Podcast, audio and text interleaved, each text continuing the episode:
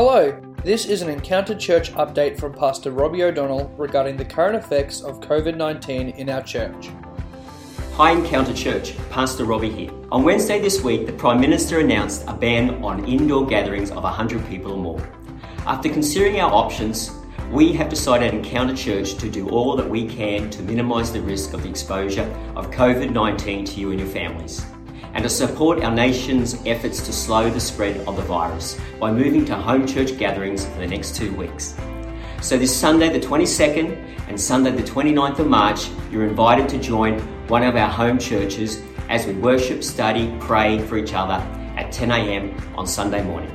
In the next 12 hours, we will be emailing all people on our database with details of the specific home church you've been assigned to and how and where you're invited to attend.